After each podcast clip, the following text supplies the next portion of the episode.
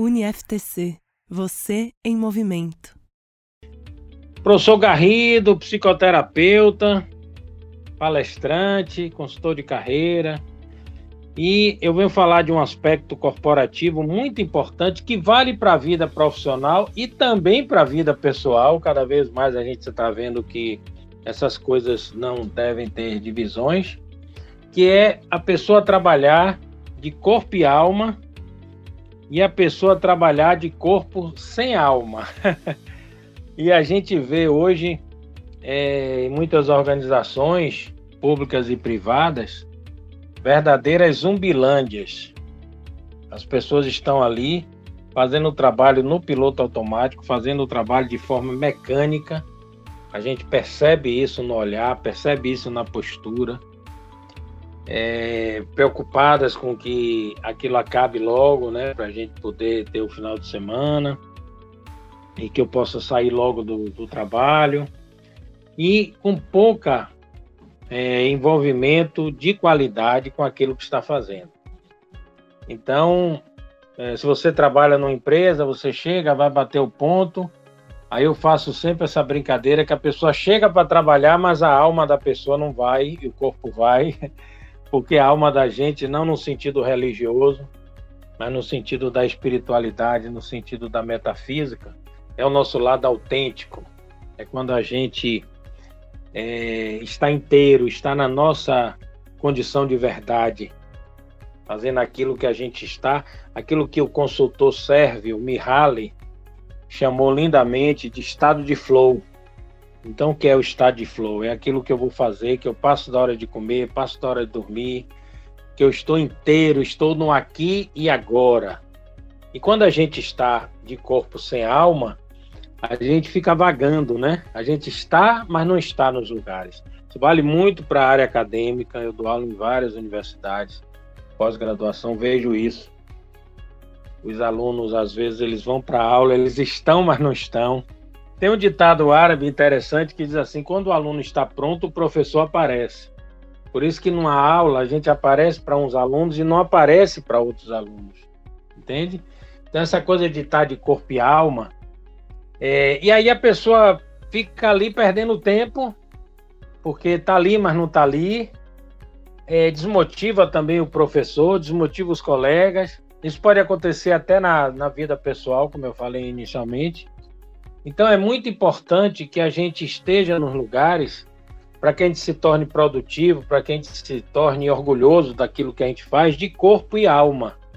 E aí eu criei um, um mnemônico, que é o PAVA, e eu vou dizer para vocês que é o alimento da alma. O corpo tem o seu alimento. Aqui na Bahia, carajé, feijoada, dobradinha, picanha, são os alimentos do corpo mas tem os alimentos da alma. A gente precisa, tem muita gente que coloca as suas as almas deles na numa condição de inanição e aí não funciona. A gente fica sem vida, sem luz. A alma traz a luz de dentro para fora, traz a alegria de dentro para fora. E aí eu criei esse mnemônico, né, que é o Pava, e que é um, eu vou falar, são quatro aspectos muito importantes para a gente poder dizer que está inteiro fazendo o que a gente está fazendo e que a gente está de corpo e alma. O P é o propósito. Então a gente tem que ter um, um propósito, uma causa, um sentido por que, que a gente está fazendo aquele trabalho.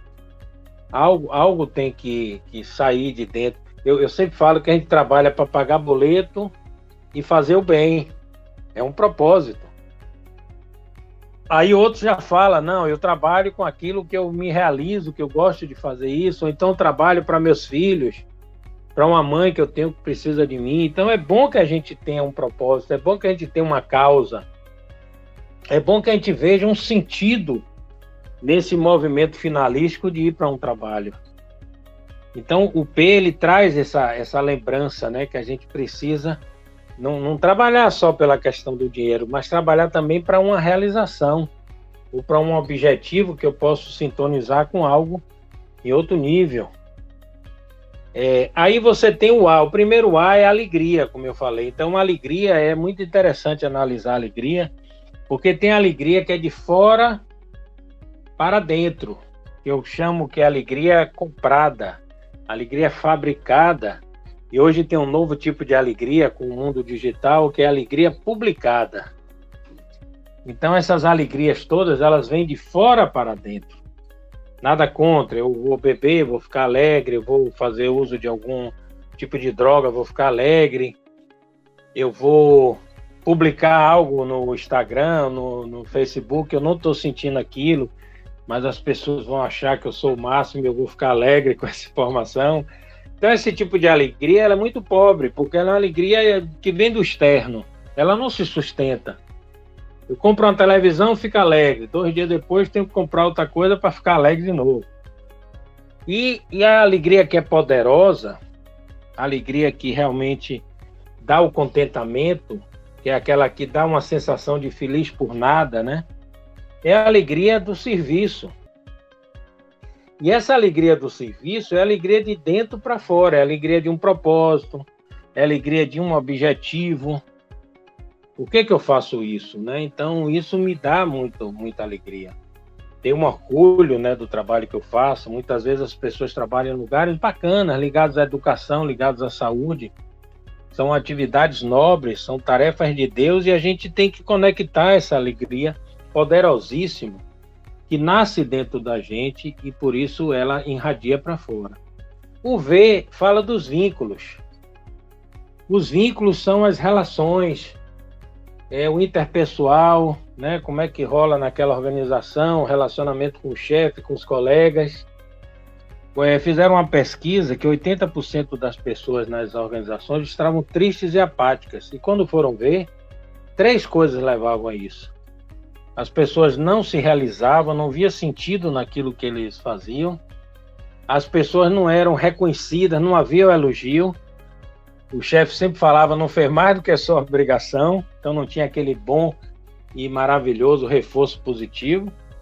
E o ambiente de trabalho não era bom, muita fofoca, muita hipocrisia, um puxando o tapete do outro. E as pessoas não há como estar inteiros num lugar desse.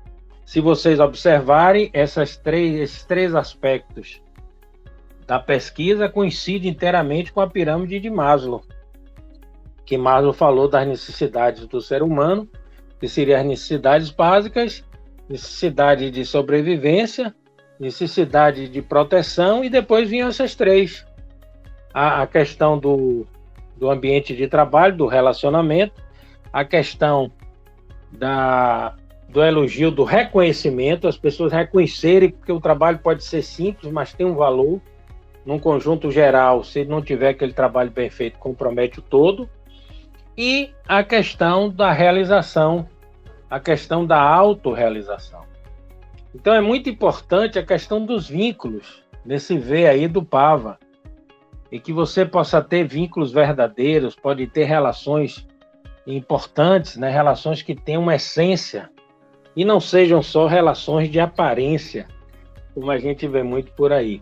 E o último A, para formar a palavra pava, o mnemônico pava, é alimento de alma, é a questão do amor do amor no sentido ágape, né? O amor universal, o amor pelo outro, o amor pelo cliente, o amor pela pessoa que eu atendo. Então, toda pessoa, gente, é o amor de alguém. Então, eu preciso cuidar disso. Eu preciso trabalhar com aquela pessoa. É aquela velha pergunta dos filósofos, né? O que é que eu estou fazendo com a única vida das pessoas que passam pela minha única vida?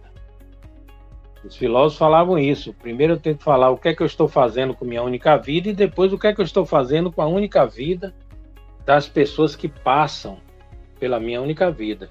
Tivemos um grande filósofo sádio que falava isso. Então, é preciso que eu encare isso, é preciso que eu encare, me coloque, faça essa empatia boa, me coloque no lugar do cliente. No meu caso, se eu sou um professor, eu vou pensar: é, será que eu gostaria de assistir uma aula dada por mim?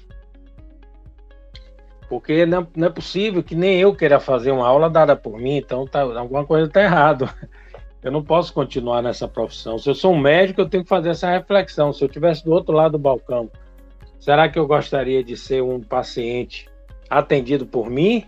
Ah, não, Deus me livre, porque eu não olho nem para a cara do paciente, eu nem é, não tenho cuidado quando vou dar uma notícia ruim, não, claro, tem que fazer como aquele bom médico que faz aquela empatia com o seu paciente, o bom professor que faz aquela empatia com o seu aluno. Não posso ser aquele professor de Deus que eu sei tudo e estou naquela arrogância toda. Então eu preciso que a gente entenda isso.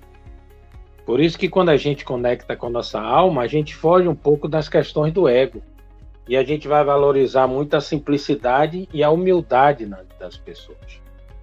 Então, Pava seria isso: propósito, alegria de viver, vínculos e amor ágape. E aí a gente estaria, então, preparado para viver uma vida, seja no trabalho, seja em casa, seja na academia, de corpo e alma, e nunca mais de corpo sem alma. UniFTC Você em Movimento.